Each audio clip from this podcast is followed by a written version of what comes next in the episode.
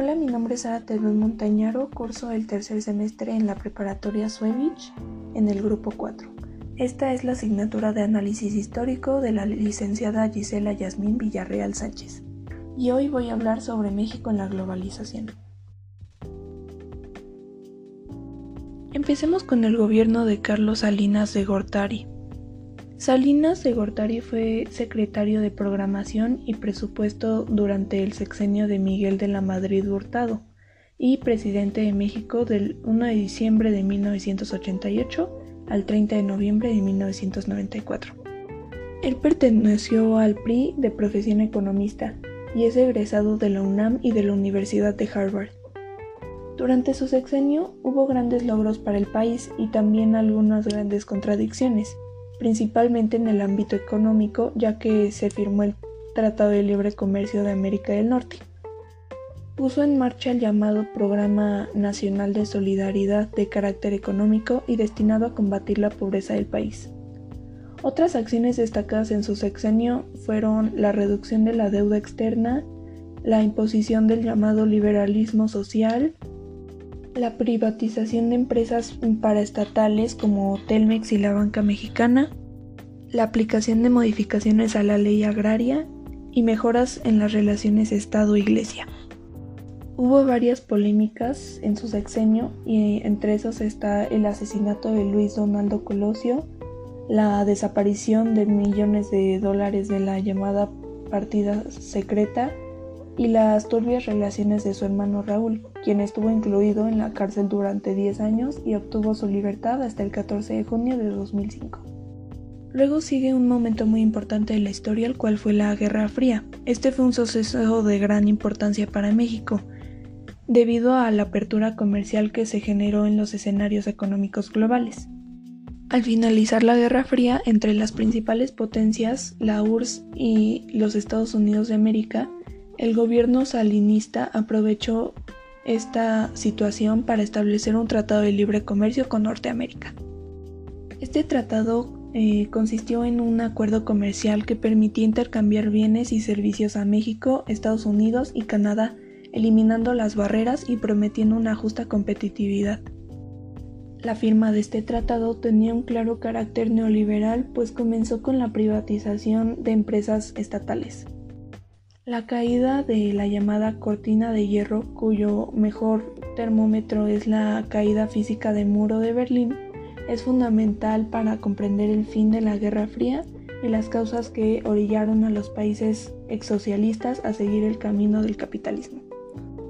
La cortina de hierro, también llamada telón de acero, era la expresión que se empleaba para referirse a la frontera, no solo física, sino también ideológica, que dividió a Europa en dos después de la Segunda Guerra Mundial. La globalización es un concepto creado en la década de 1980 como la consecuencia de la cantidad de manufacturación, de tecnología y su expansión por todo el globo, que bien pudiera tener su origen entre los siglos XV y XVI con la evolución de los transportes marítimos que facilitaron las tareas de transportación del comercio. La globalización es fundamental para comprender la nueva forma en que las economías controlan al mundo mediante la doctrina del libre comercio entre los países de una misma región o incluso de varias regiones.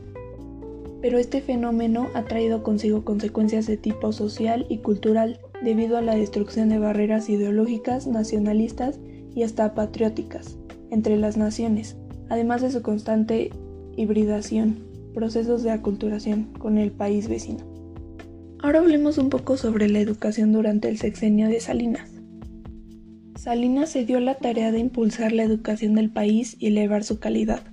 Como parte de su política sexenal estuvo la formación del Plan Nacional de Desarrollo del periodo de 1989 a 1994 con este se legitimó la relación de la SEP con la ANUYES y se crearon más y mejores instituciones educativas en todos los niveles, entre las cuales se encuentran las escuelas abiertas. Su principal objetivo es la salvaguarda de los derechos humanos de todos los mexicanos plasmados en la constitución política del país. Se ha comentado que sus antecedentes se pueden localizar en el siglo XIX con la promulgación de la ley de Procuraduría de Pobres en el estado de San Luis Potosí. Luego se implementó el programa de apoyos directos al campo, llamado Procampo.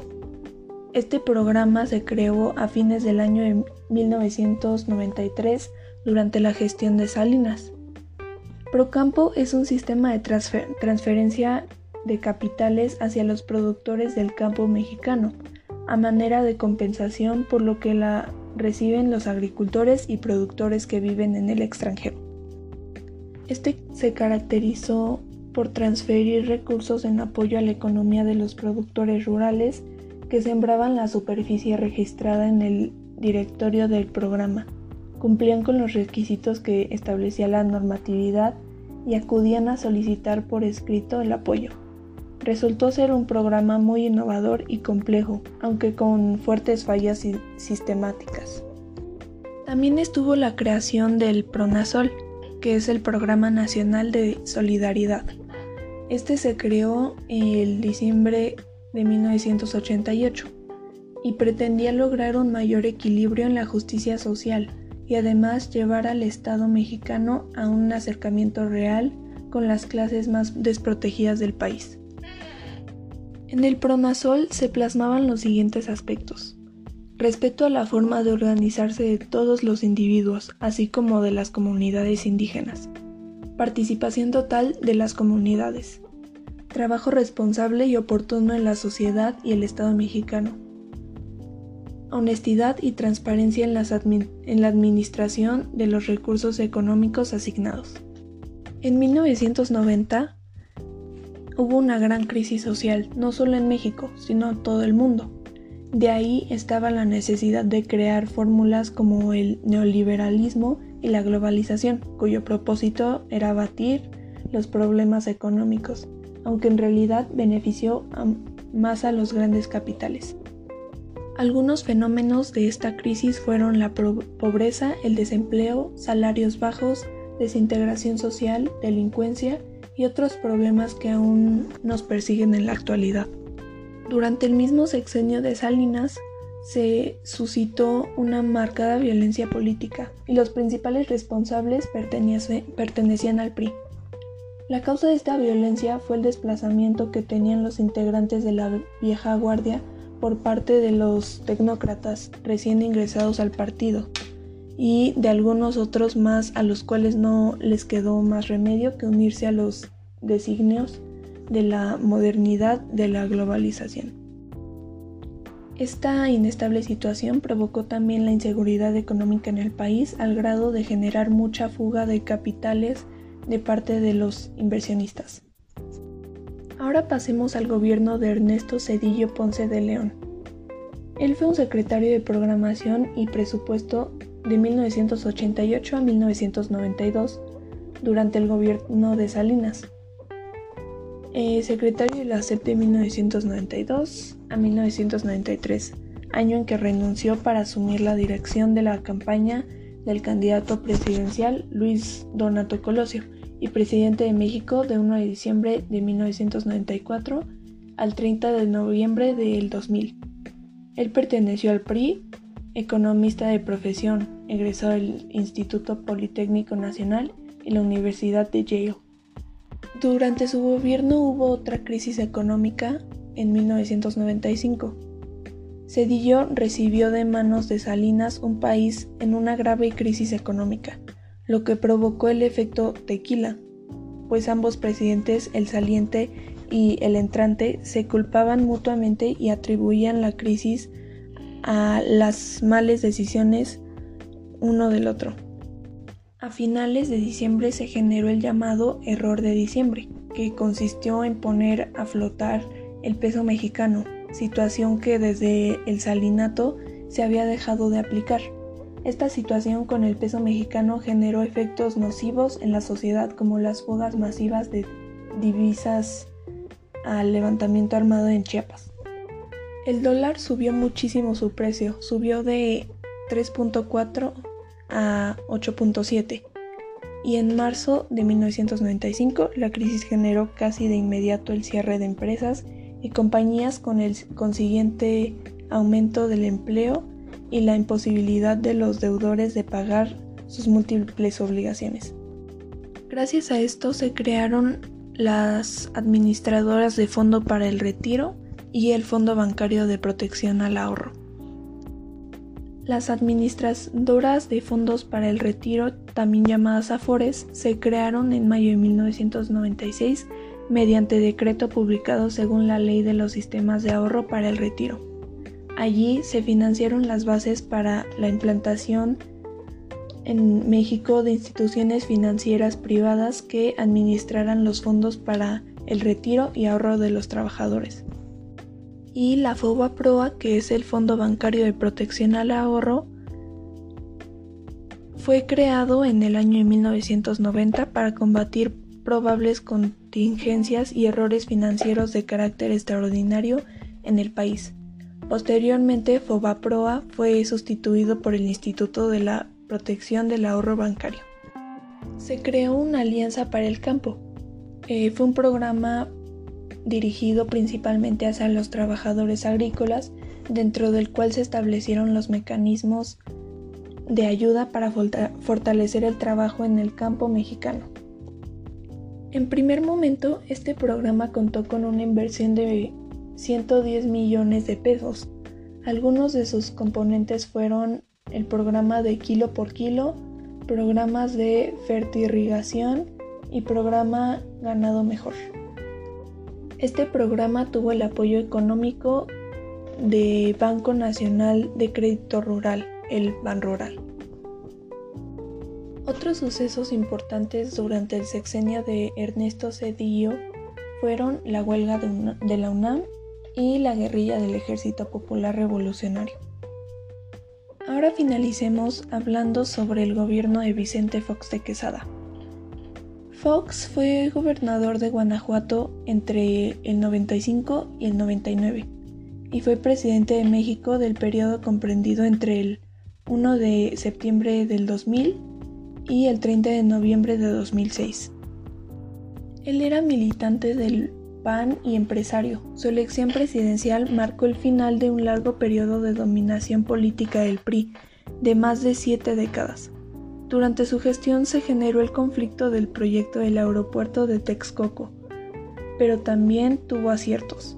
En materia de seguridad, creó la Agencia Federal de Investigaciones. En materia de migración, atendió muchos asuntos relacionados con la migración de mexicanos al país del norte, y en materia de cultura inauguró la Biblioteca José Vasconcelos. Antes de ser presidente de México, en su precampaña aseguró que daría la oportunidad de que todos en México tuvieran empleos. Este programa pasó de llamarse Progresa, que fue creado por Cedillo, a llamarse Oportunidades, y pretendía superar en todos los aspectos a su antecesor, pues sin caer en aspectos políticos de apoyo a sus destinatarios, trataba de resolver los asuntos relacionados con esa parte de la sociedad mexicana, que menos tiene brindándoles recursos económicos en efectivo. En su momento, este programa fue muy reconocido por el Banco Interamericano de Desarrollo. creó un seguro popular para todas las familias que carecían de seguridad social se afirmaba que el seguro tenía la capacidad para atender enfermedades como el cáncer, el VIH y ancianos con problemas visuales como cataratas, entre otros. Para 2005, más de un millón de familias estaban ya afiliadas al Seguro Popular.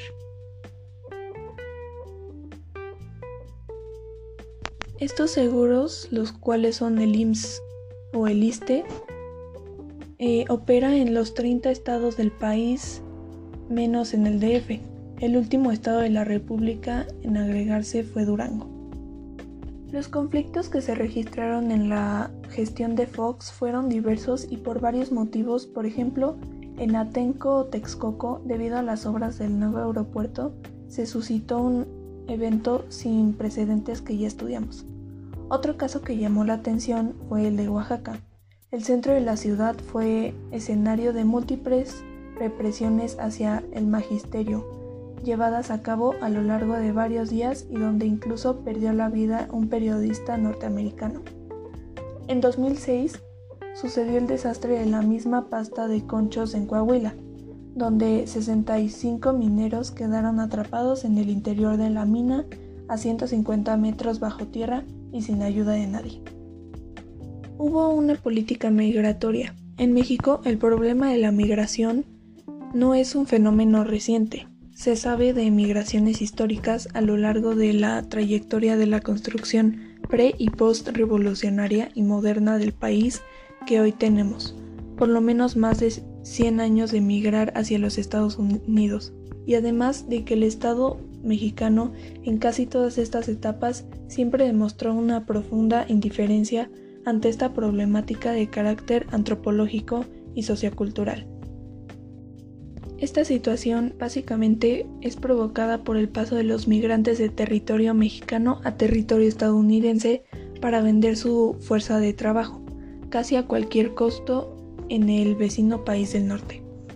No solo se observó indiferencia del problema en aquel sexenio, sino que durante el foxismo se alentó la exportación de mano de obra barata a los Estados Unidos, el propio Fox llegó a decir cosas como los mexicanos hacen el trabajo que ni los negros quieren hacer, como una clara inconsciencia de lo que esa frase implicaba para nuestro país, pues parecía desconocer los riesgos de los migrantes al cruzar de manera ilegal la frontera y de su persecución por ser ilegales. Daba la impresión de que Fox prefería alentar la exportación de mano de obra barata antes que impulsar el desarrollo del campo en este país, además de la industria y el empleo de los estados.